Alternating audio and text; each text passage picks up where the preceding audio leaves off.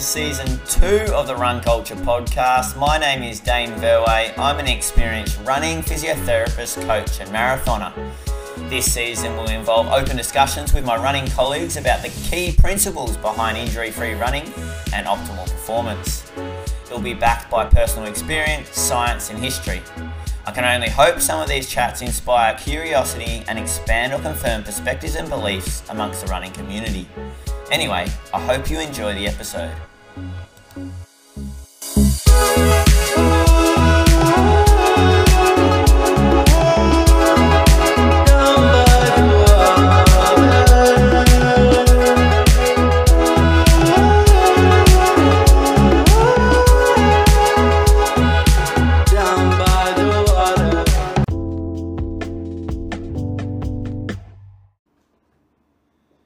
Welcome back to another episode of the Run Culture podcast. This is becoming quite a frequent uh, combo. I'm chatting to Pete, fresh off his uh, World Cross Country Golden Ticket Race run and off his 5K PB the other week. Uh, welcome to the show, Pete. Yeah, it's good to be back for another another chat. Yeah, no, it's, um, you keep doing something in training or running that makes us go, oh, yeah, maybe we'll do another episode. Yeah, it seems to be a growing trend. I uh, I keep running well and we keep having to do another episode to for another update. So last episode, uh, whoever listened will realise that you had the 5K coming up and you're fresh off Falls Creek training and you're feeling really good about it. You did two bays and uh, you felt like your mind was in a good spot coming off Falls and everything you learnt outside of running um, and everything that you've been working on. Uh, how did the 5K go? Yeah, so like you said, we, last we spoke about the five k was coming up. So I think we were, I think we were about ten days out from memory from the five k, and yeah, this was definitely the race of the of my season. I think I think everything was building up to this, and um, yeah, the five k went well, better. I'd like to say better than expected, but I I think I, I think I believed in the result, and we just executed it. Yeah, well, it was. Um, I'm not lying when I said it's one of the best races I've uh, watched um, for a while, and I, I mean, I was passionately invested in your your um, result, and but just seeing you run the PB that you en- ended up running, and seeing how competitive you were in the race, and seeing how you finished the race, they were all things that I've never seen you do before. So um, it was like such a culmination of the last couple of years of everything that you've been working on. And I think that's why a lot of people in the squad and a lot of people that know you got really right around your result. And um, yeah, was definitely standing up, watching the live stream. Like I was 30 centi- centimeters from the screen, like yelling at the yelling at the screen. And I th- and I wasn't alone. There was a lot of people uh, that were super excited for you on that night. Yeah, so it definitely it was definitely a good feeling to finally feel like I uh, nailed a five k. And honestly, I don't think there was it was hard to find a negative about that race. There was so many so many positives. Um, like big PB, I running fourteen fifty eight, breaking fifteen minutes for the first time, and truly believing that it was possible to chase it because it's hard looking at that paper to go, all right, let's try and take twenty plus seconds off and which over 5k, four seconds at k like a massive thing to try and chase. And I felt like I had the whole squad behind me believing that just go chase it. And yeah, we did. Well, I, th- I think um, you asked me in a roundabout way, oh, what do you think I, uh, I I can do or should do? And I was like, oh, I don't know, 15, 10, I'd, I reckon you, you've shown signs in training. You did a quarter session um, a couple of weeks before it, which indicated that you're in pretty good shape. And I thought, yeah, 15, 10, that's a, a ne- the next logical step. Like, that's just a, you know, like, I, I think you can do that. And then you went on and, and, uh, superseded that by a lot. So, um, yeah, I mean, what were you actually aiming for when you stood on the start line? Well, originally, because last podcast episode, I didn't really put a time onto it, but Yeah. In my head, I thought fourteen fifty four was doable. Yeah. And I remember saying that to Ollie. I'm like, it se- it looks simple on paper. It's seventy twos all the way until one lap to go, and then close as hard as I can, and close the same as I have the last three races, and I'll get I'll run it, and it pretty much worked out like that. We just I felt relaxed the whole race and just kept ticking the laps off and 72, 73s thereabouts, and then yeah, we we closed in 106 for the last lap and finished second. I've never seen you close like that. If um, uh, everyone was to go back to your previous 5k best, which was earlier in the season in November, which is a great run in itself, but uh, you were with the lead pack for a fair majority of the race, and then it came to the last kilometre, and that's where you faded a little bit. Like, granted, that was your first, you know, start of the track season, first real track season for a couple of years, and and off a, a long, long gradual build. Um, what what why do you think this one you were able to finish? Well, I, I think everything we've done this year has been very calculated and we're very thought out. And I remember after that one, after the 15 22 I ran in November, I thought that race was winnable. I just need to find those extra years. I need that top end speed and I can win that race. Because I the belief's there and the fitness is still there, but it's just I didn't have the legs to finish. So working on the speed side of things gave that extra layer of confidence, then another extra layer of fitness, and then it's just a perfect combination of really believing that I'm in a spot where to throw everything at it and see what we can what we can do. Yeah, I think it's it's it's funny when you look back on it. It's not like we definitely knew, you know, like it's and that's running for you. Like I think there's no definites. You just got to keep trying, and this is one of the seasons where you you just got it right and you were due. um, and I think you've tried a lot of different ways and and we've learnt because of that. So I think um, yeah, we were really slow with your volume for the whole year and just gradually gradually go okay, yep, tick tick, and you gradually did a little bit more. Um, whether we allowed you just to do a little bit more Monday and Friday. Um, you add Falls Creek on top of that. You add like suddenly doing two bays on top of that. Um, and you add like a few more races over the 1500 and a few more track workouts and um, staying injury free for a certain amount of time, uh, working on your strength and working on your mechanics. Uh, you've been really conscious of eating well um, as well. Uh, there was so many moving parts. Like it's it's hard to like single out one thing, but I just say that like sometimes it just seems like um, uh, you're never going to do a result like that, and then some sometimes you just sort of get like a glimmer of hope, and you start to like um, things start to click. Um, and we certainly had a season like that for you. Yeah, and I definitely feel like just each race has gotten me what I needed for the next race, and I think that's not not looking negatively at any results definitely helps. It's like, all right, this race is where we are now, but this is going to be helpful for that next race in three weeks, and then we just build on that one, and then just so I've done probably six, seven races in the season, and each one's just gotten a little bit better because of the previous one.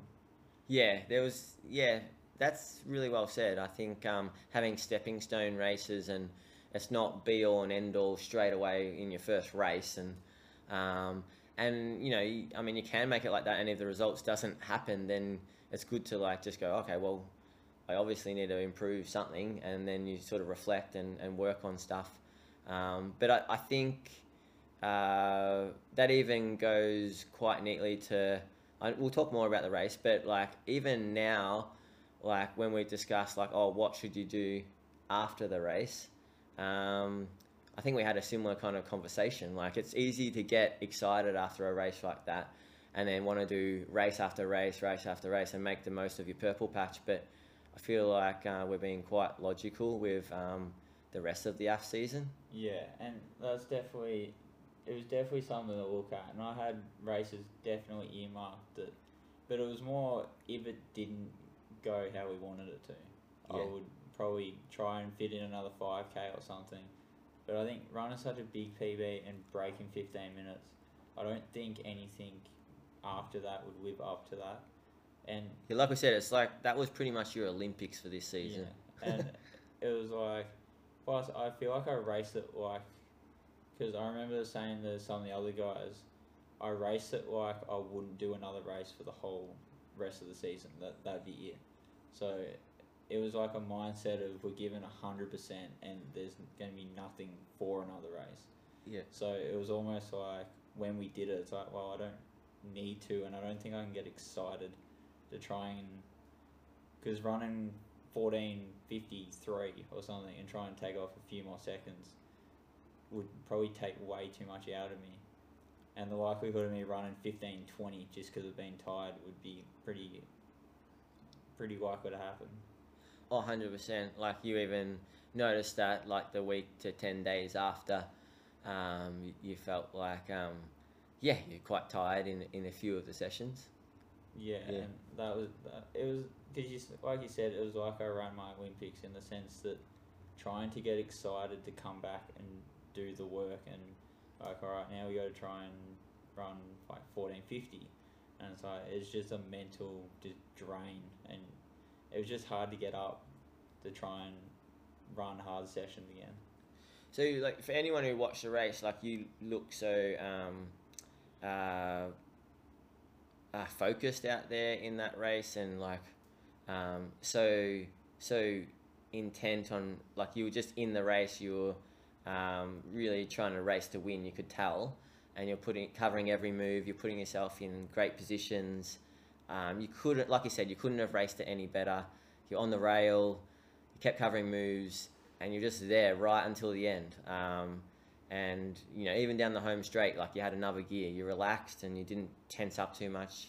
I think was it Craig Appleby who shouted out to you, "Relax those shoulders." Yeah, relax Yeah. and go is what he, Yeah. what he told me with two hundred to go, and it, it definitely helped. Yeah. How did you get yourself into that mindset? Um, uh, like, or was that just a culmination of a couple of years of injury, and you're like, oh, finally, I, I, I feel like, you know, this is this is my time in the sun. Well, I, I think it was part of it was um, just knowing what the moment was in the sense of like we might not get this moment again, and I think that's how I've done the all my races this year. It's like let's run with everything. Let's be focused, driven. Let's be smart as well out there because the opportunity like this to run fast when I'm fit, healthy, and everything's going well is not potentially not always there. So I think it was important to really lock in and just be focused on everything, be aware of everything in the moment of how the race was unfolding, people making moves, how I was feeling, just kind of take everything in and try and run a, a full, complete race. Yeah, I mean, it, uh, yeah, like if anyone watched your 1500s this season, every race you've you've just made every poster winner. Um, you're such a gritty performer, and you um, just you can tell you you wear your heart on the sleeve and you give it everything out there. I feel like that's almost another reason why I feel like your season's just about done because, um, yeah, you can't race like that a lot. like, like it, it, takes a lot out of you, like mentally and physically. Yeah, and like like I jokingly said to Bevan, each race I've done, I've seen to line the track Yup. longer afterwards, which just Yep. means I've got less and less left to give afterwards. Yeah. So it means I'm getting more and more fatigued and mentally just exhausted racing like that. And um, like, just on our pre-podcast notes, you wrote um, uh, you realised that you didn't have to uh, crush workouts in the lead up to the race to be ready to race. Um, yeah, what what have what have you realised in this this um, kind of dot point? Well, it's like if you look at the training leading up to it on Strava, there's no there's no like flashy workouts where it's like you know it's not like we did five by k in like two fifty fives or sub threes and was like wow all right you're ready. It was like all right we did a good quarter session where I ran um, under fifteen twenty the quarters, which suggests that I'm in fifteen fifteen shape. But besides that, there was a lot of oh that was that was a good workout that workout was okay and just it was all about just getting enough done. So if someone looked at it on paper, be like he's in PB shape, but like he, it doesn't look like he's gonna run something like fourteen fifties.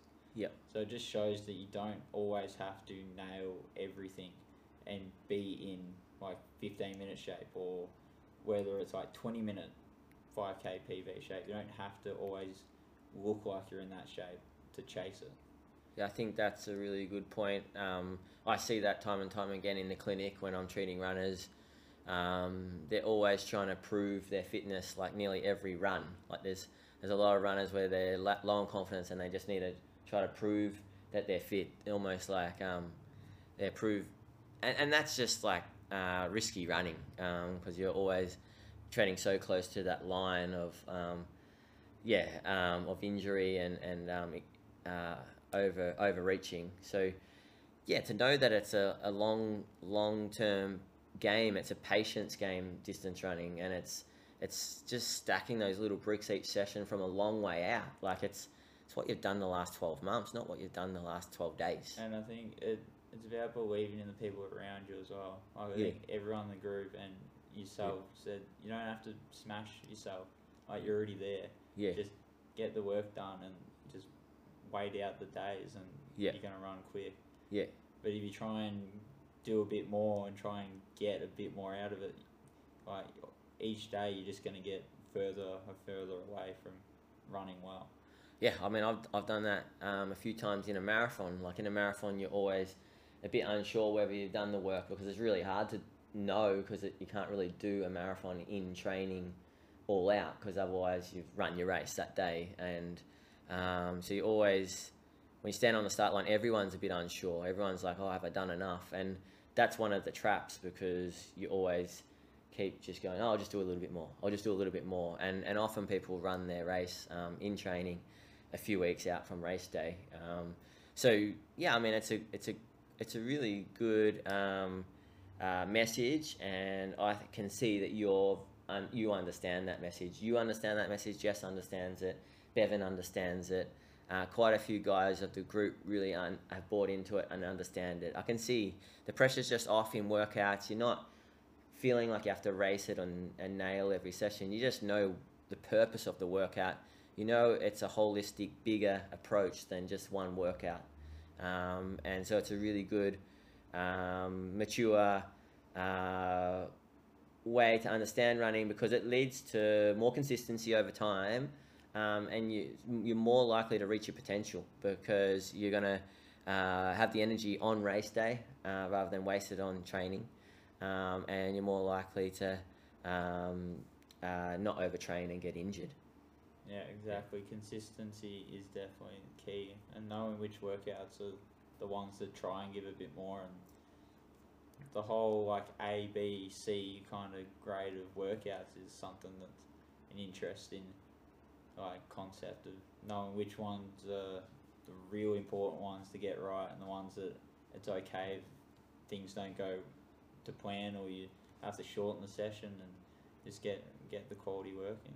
Yeah, I think um, you did that really well this year because you know we took the pressure off on that third workout. You're like, you just turn up, just do what you can. Uh, you don't need to be nailing that one to go well. And um, so you turned up. You treated it like a, a C or D grade workout, like it was just a run, really. Um, and it was just to see everyone and just be a part of it. But it, you really took the pressure off, and then you didn't overthink it or read into the performance of that workout. You just go, ah, I just turn my legs over, and that's the point of it. And so then tick, you know, you you've achieved what you wanted that workout. So knowing the purpose of each training session before you do it is so important, and um, I can really see, you, you know, you you're starting to understand that. Um, you I don't know, like you probably want to talk more about the 5K and maybe the keys to, to, to the result, but I also want to talk about uh, World Cross as well. Um, uh, I just want to say one thing before World Cross, which just happened, the, the golden ticket race, and you've just come back from a road trip with the other hours. Yeah. Um, uh, you did a taper session like two, three days out, and you sent through the session to me, um, and then, but you had the flexibility to go, nah, like on the day, go, nah, that that's enough, and you did two reps of initially what you had is like three or four reps, and you had potentially maybe jog recovery instead of like uh, standing recovery. So you had the flexibility and you're fluid enough to change it because you just knew what you needed three days out. Uh, talk us through that. Yeah, and it comes back to knowing when to crush a workout and when to just let it go. Yeah. And I think the old me would have just like let ego and stuff like, all right, we're in race season still, still got to get a lot of the work in, and I probably would have done too much and try to do more reps. And so I think you just got to let the ego go a lot of the time, and if you're not feeling the workout and things, and you're just not in it, just it's okay just to just pull yourself in the session and be like, I'm done. Especially when 10 days before it you ran 14.58. Yeah. It's like 10 days before that workout. So, like, you knew you were fit. The only possibility of overdoing it was to tire yourself out for. Um, uh, you knew you were ready. So, it was literally just a session to, to flush out the legs, turn the legs over, you know, tune the guitar kind of uh, thing. Uh, but yeah, I think you applied yourself really well there. But if we go back to the 5K, what were your keys do you reckon to getting this result? Like, if you reflect, and I know that's a hard question because there's a lot that went into it, but if you really honestly reflect to the runner that you are currently compared to, say, the runner that you were two years ago, what's changed? What are the big fundamental things that have changed? Um, I think backing myself to be there late in the race, and I guess that comes from like it just means you don't panic. It because uh, during the race I'm like, all right, I can handle this pace. I don't need to be at the front. So I think I was fifth or sixth through the early laps. I'm just gonna sit on the rail. Just gonna like this pace feels fine. I don't need to be right behind the pacer. Just like let's just keep pushing and pushing and pushing. Like I can just sit and wait for three laps to go, and then so I think the calmness of letting the race unfold and being mature enough right, to understand how the race is actually unfolding as well, and not being reactive all the time. Because I think I I made smart moves when I had to, and just tuned off when nothing was happening. And I think that that's definitely one of the big keys. What do you think? Like, obviously, okay, that's a fantastic change, and I, I, I agree. Like, you, you made moves that were tactically warranted, and they weren't reactive and hot headed, and uh, they were calm. You were calm, like you were composed under pressure, and made the moves that you needed to make. Um, what gave you the confidence to do that? Like, obviously, like sometimes, like I feel like some people um, will be more confident and composed um, if they're just they just know like just what made you feel like you know you could be there at the finish like what were the things that made you believe that I think having having a plan and having actually not just one plan, having multiple plans of how the race could unfold, I think made it so no matter which way the race was run, I could still put myself there. Whether it went out slow and it picked up, I felt like I, I'd be comfortable enough to make the move and still be able to fight for the finish. Or if it went out really quick, I was just gonna sit on, sit fifth and sixth like I did and just grind the laps out. And so I think I was prepared for multiple situations and and confident in my racing ability. I think. Yeah, and so there must have been like, like we've said, a few key sessions, your fifteen hundreds, uh, your training at Falls Creek, uh, your two bays result. All those things potentially are in your head, you know. Yeah. Uh, uh, a few technique sessions where you actually feel faster across the ground, like you actually like feel like you're running different. Like that's what fosters change in your head. Like that's what makes you believe that you can do it. Like you have to experience those things yourself to actually change the way that you think. Yeah. Like- it doesn't matter how many people say you can run quick. Yeah. If you don't believe it and you're not prepared to, because it's a nerve wracking thing. Someone goes run that quick and you go, oh, yeah, maybe I could, you're gonna sort of hesitate because it's a daunting thing to chase something where it could go wrong. Oh yeah, yeah. Um, like you know, exact exactly. Um, I was just gonna say the other thing is like last episode. Um, also, you said like you've you, you learnt a lot outside of um, athletics at Falls Creek. Like you really um, tried to um, work on yourself. Um, uh, does that have any bearing on, on your race result? Like, do you think like um, is that a, an aspect to it? I th- I think so. I hmm. think it'd be like it'd be hard to overlook that because I think that plays into everything. You get the confidence, and then because all I was thinking is that this race, like, there's nothing. There's n- it's like when you're running it, all you're thinking about is 12 and a half laps. You're not thinking about another race or previous workouts or anything. You just one lap after another, you're trying to win, and just it's just becomes simple. Yep. Yeah. Like so, you just um, focused on the present. Like that was what you've been really trying to work on. Like, uh, yeah. And really, like, even in the race, thinking more just about myself and not what others are doing around me. Yep. It's, it's a matter of trying to run as fast as I can on the night. Yep. And not worrying about, oh, are they going too slow? Are they going too quick? It's put. It's almost putting the onus on yourself to run fast and not trying to run off someone else's like idea of the race. I guess if that makes sense. Yep.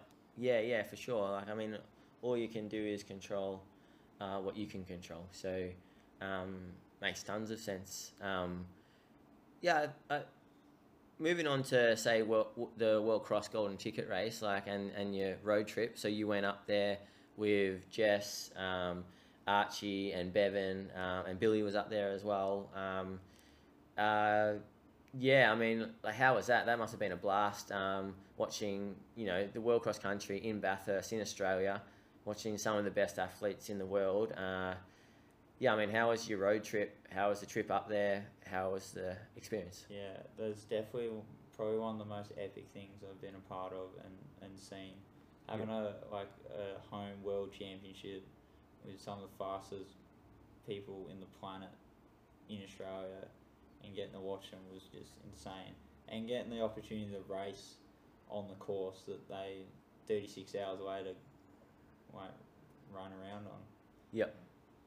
Oh yeah, no, it's um, yeah, amazing. Like you'll never forget that. Um, yeah, r- running actually on the World Cross Country course, and then comparatively, sort of, you know, looking at um, you know how fast and how easy they make it, and um, look, and uh, yeah, just being amongst it and um, rubbing shoulders um, with some of your idols, I'm sure. Like, uh, yeah, unbelievable experience. Um, how was the car trip?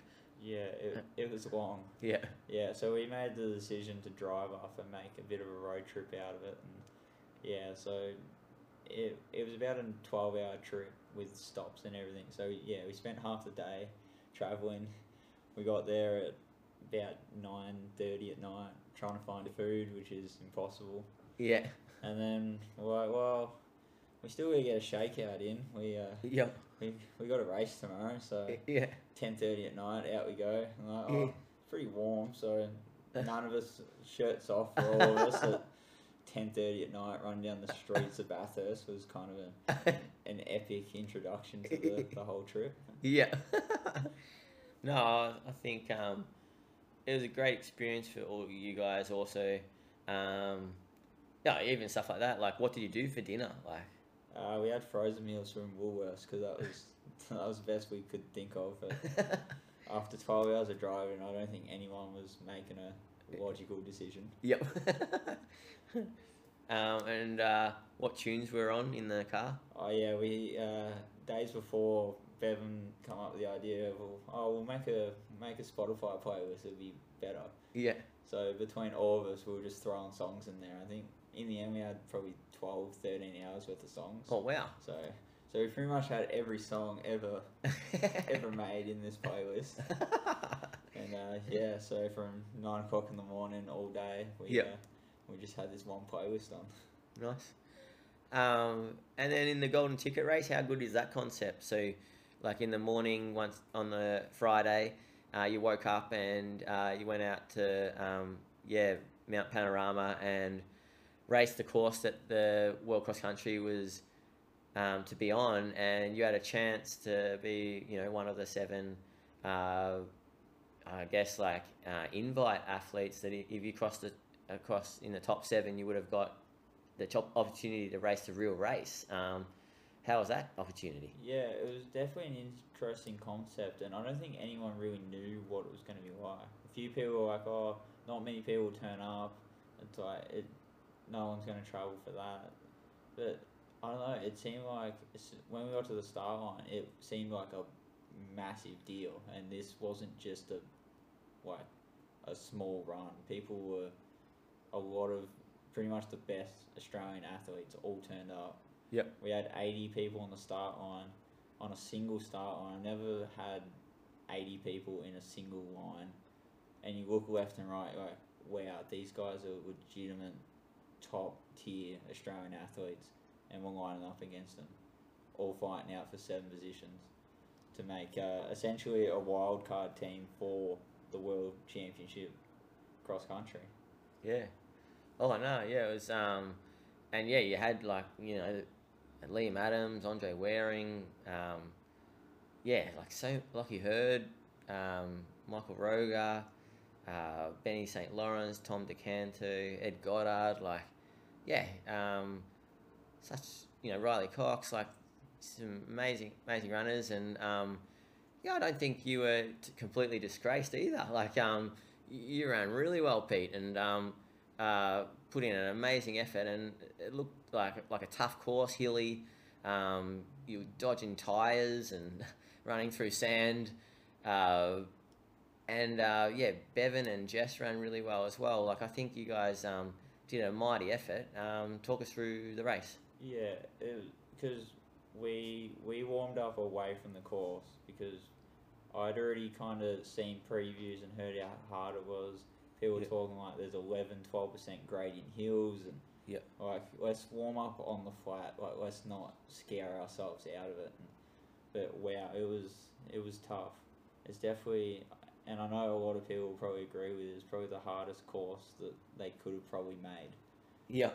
And I know we spoke before the podcast that um, the runnable sections, like the good parts where you thought you could run quick, they they threw the obstacles in to make Oh yeah. the easy parts hard, Yeah. and the hard parts seem even harder. Like there was, they put like uh, all the landmarks sort of thing on the course. Like there was a Bondi Beach section, was just like meters and meters of just pretty much a sand pit that you had to run through. Yeah. Yeah. and there was like a muddy section they were watering and yeah you had to you had to weave in and out of tires and just just fun like things that made the course fun but extremely challenging i think it, it was just a cool it was a cool event and a cool course to be running on And so what did like so so you so I think Jess was twenty fifth, you were thirty third. and bevan was 38th i think Yeah. And what of if you reflect on the whole trip, um, oh, and Arch, Archie, you know, Archie came as well, and he was it was a great experience for him. Um, you know, one of the youngest in our squad, and uh, just he, he said he absolutely had a ball and, and got a lot from the trip. But what did what do you reckon you learnt and the whole squad learnt from the trip? Oh, I, I feel like we learned a lot. I feel like we learnt what it takes to be the best in Australia and potentially the world. Like, there's no, there's no easy way to get to a world championship cross country. Like, you've got to be a real deal in Yeah. this sport. Like, there's no, I guess there's no where to hide on a course like this. Is probably something we learn as well. Yeah. Like, you can quickly get exposed if you're not quite ready for a course like this. And so you saw like Jess Hull run amazing, and Ollie Hoare and Stewie McSweyn and Abbey Caldwell, um, and then yeah, there was heaps of amazing performances. Um, uh, not just from the Australian side, but like I guess like you having the chance to run on the same course that they ran on um, was awesome for you to. Uh, I guess like um, yeah, just see how those athletes go about it. Yeah, and I definitely think it gave people a like greater appreciation. I think of how hard the course was. Yeah. Because the ones that struggled, like I remember Billy saying, it was like it's remarkable how much damage can be done in two k, like one lap. Like people looked amazing, and then they just didn't come back around, and like things just like one thing or another probably led to them like not finishing. But it just shows how how tough you really had to be to get it right. Yeah, yep, yeah, and it was quite hot, and a few of the athletes, um, yeah, looked like they were severely um, dehydrated or had heat stroke. Um, like uh, I saw the Ethiopian Gide, um, yeah, fifty meters from the line, just suddenly just tumble, uh, um, go from first to being helped across the line and disqualified and fourth. Yeah. Um, yeah, like, yeah, it was really hot as well. So, yeah, I, like, I, it's interesting. Like, it's not very far to run, but I think they were pushing themselves so hard. yeah. Yeah, um, is yeah, yeah. It's interesting how at that level, like, they were pushing them so so hard that they were actually responding like that. Yeah. Yeah, And I definitely think one of the biggest highlights was just the atmosphere. Yeah. I, I don't think I've ever been to a running event, like especially in Australia, that's had so much crowd support, and like just the atmosphere was insane. yep, Like it was so loud, and which is something you don't see very often in Australia. Like we get good crowds, but I, I feel like it put Australian running and world running on the map. Having an event like this. Yeah, I mean, it was fantastic for Australian running. Um, and I think that's um, that real time experience um, of actually being able to like immerse into the event. Like, so a lot of people had the opportunity to race on all the days and actually like see what the course felt like themselves and then see what the, I guess, the top runners in the world um, did.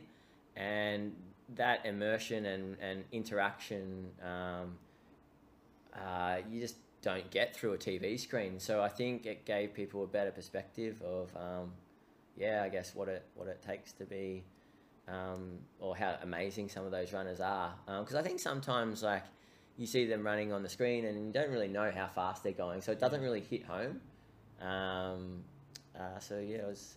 Yeah, they were they were running up some of the hills like it was nothing, Uh, and yeah, so it was just it was a cool experience to just to watch it all and see a race up close like that.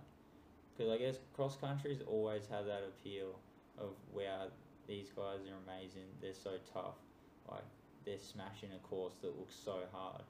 But like you said, you never really truly appreciate it looking at the screen how hard the course like a course is and how good some of the athletes are. and you get a chance to talk to any um, of athletes that you sort of admired or look look up to. I had a plan to get my singlet signed, Yeah. but a freak thunderstorm decided it wanted to roll in. So, yeah, things kind of. That was probably the disappointment of the whole thing, but you couldn't really avoid that. Is a thun a freak thunderstorm coming through, and they have they had to kind of for safety reasons push the events through and get people out of there because the crowd was so big. Yep. How many do you think were there? Wow. There, I couldn't even put a number on it. There was the whole venue was just the whole uh, course was lined with people, which was crazy. There'd be have to be tens of thousands, surely. Yep. Ah, and um, what else, when you look back on the trip, did you take away from it? Like when you're um, when you're driving home, or when you're you know at work today. Like what have you really taken from from the trip? What else? Well, I don't know. Like the more trips we do, Like I think this is going to be a regular thing. Yep. Is just get in the car and just go somewhere. I think you found it really fun, like even just outside of running. Yeah, Yeah. I think it's good to get away from the norm of like Melbourne training and Yep. just Melbourne work and life. Yeah. Just for even for four days, just to Yeah. get out and do something else, like live in a different um, combination and Yeah, just like just hang out away from see different things. yeah different Yeah. town, walk around different towns and Yeah. yeah. So I think I think remember, this is what th- this year's about Yeah, for you. exactly. Yeah.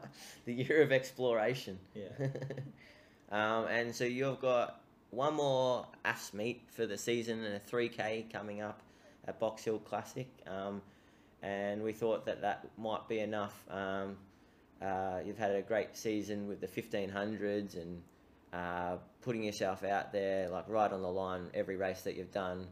And it's your first track season for a couple of years after a lot of work to get back to this level and and um, you know a couple of decent injuries and a lot of self doubt and um, so I think um, yeah rather than like getting greedy, uh, I think we've decided yeah just just do one more three k um, and see if you can get it get get that time um, sort of maybe to the equivalent level of your five k. Yeah, Yeah. so that's definitely because yeah, there was def like we spoke about. There's definitely options of doing more races, like the the uh, open track and field races, like championships were coming up. Thought maybe I run a fifteen hundred, maybe i'll do another five k at the end of March, and then after the five k, we decided let's do one one three k. That's the only thing that's missing, because I technically, well, you don't really count it, but my last 3k of the 5k was two seconds quicker than I've run before. Yep. So to leave it without running the PB, because officially I've run nine minutes, but 14.58 of a 5k clearly is quicker than three minute Ks. Yeah, not many, not many people in the same season, yeah, go from nine minutes for three k to fourteen fifty eight for five. Um, so it's pretty, pretty. It's a, that's a fun fact, that's for sure. Um, yeah, no, I think it's um, yeah, great goal to have another good race and just race it and see what comes out, and whatever comes out comes out, and and then you're due for a break, a, Yeah. a well earned break. Yeah, I Yep. think two fifteen hundred PB is a five k PB, and then if I can finish off with a three k PB, that's that's pretty much tying the bow on a a great first track season back in three years. Nice. Um, yeah, and and then uh, I I'm just wary of the time. We've probably got to wrap up. But um, who is the uh, like uh, on your trip to Bathurst of the squad? Who was the funniest um, uh, uh, squad member? Uh, Or what was the funniest thing that happened? Or what was something memorable? Uh, I think I think anytime you're around like Archie and just he just uh, he's just so innocent. He just makes thing. He just makes light of everything. yeah. like there's no like you really just had to be there to like we just we were all having fun Yeah. and i think like that was the main thing Oh, 100%. Like, um, because remember, yeah, running is so much more than the performances. It's it's the the road trips. It's the people that you hang around and the relationships you build. They get to know you pretty well. Those people that um, you train with.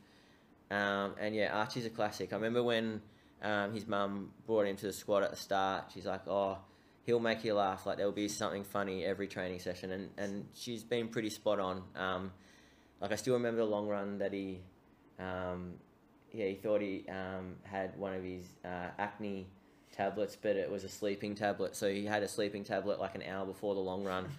And I just remember him being so tired in that run and saying, "Oh, Archie, don't worry. It was from the 10 relays, um, and you raced an 800 a few days ago as well. So you're just exhausted from that." And he's like, "No, no, I feel really tired. I just want to stop in the gutter here and lay down."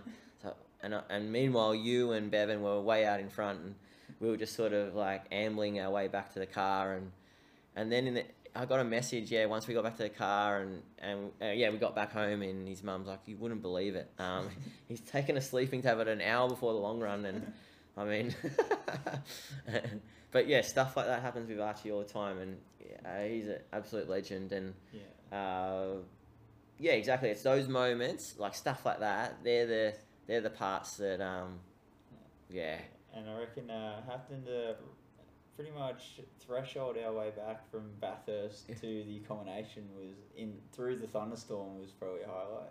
yeah, Because yeah, we thought it would be a good idea. Like, oh, parking's gonna be real busy. It's like thirty-five degrees. We'll just walk. It's like a good day. Yeah. Surely it's not gonna rain. No one checked the weather or anything. And we get there and we're like, well, we're the only one here that doesn't have a car, and we have to go two k uphill back to the combination. And yeah, it just started bucketing down. It was thundering and lightning, and one. It felt like it was gonna hail, and it was just like, all right, stuff in backpacks and let's let's go. So yeah, I think uh, at one point Bevan's like, "Oh, we're doing we're doing two fifties. I, I don't think this is sustainable right now. Lucky you guys can run. um, yeah, it's a useful talent. Mate, I'm going to leave it there, and um, next time we catch up, it'll probably be after the track season and maybe leading to the cross country season. Talk about what your goals are going forward and where you're at. Um, so it'll be down the track, um, and we might whip out the reflection cards again and um, and uh, try to stump you on a few questions. Um, but yeah, thanks for the chat, Pete. Yeah, thanks for having me back.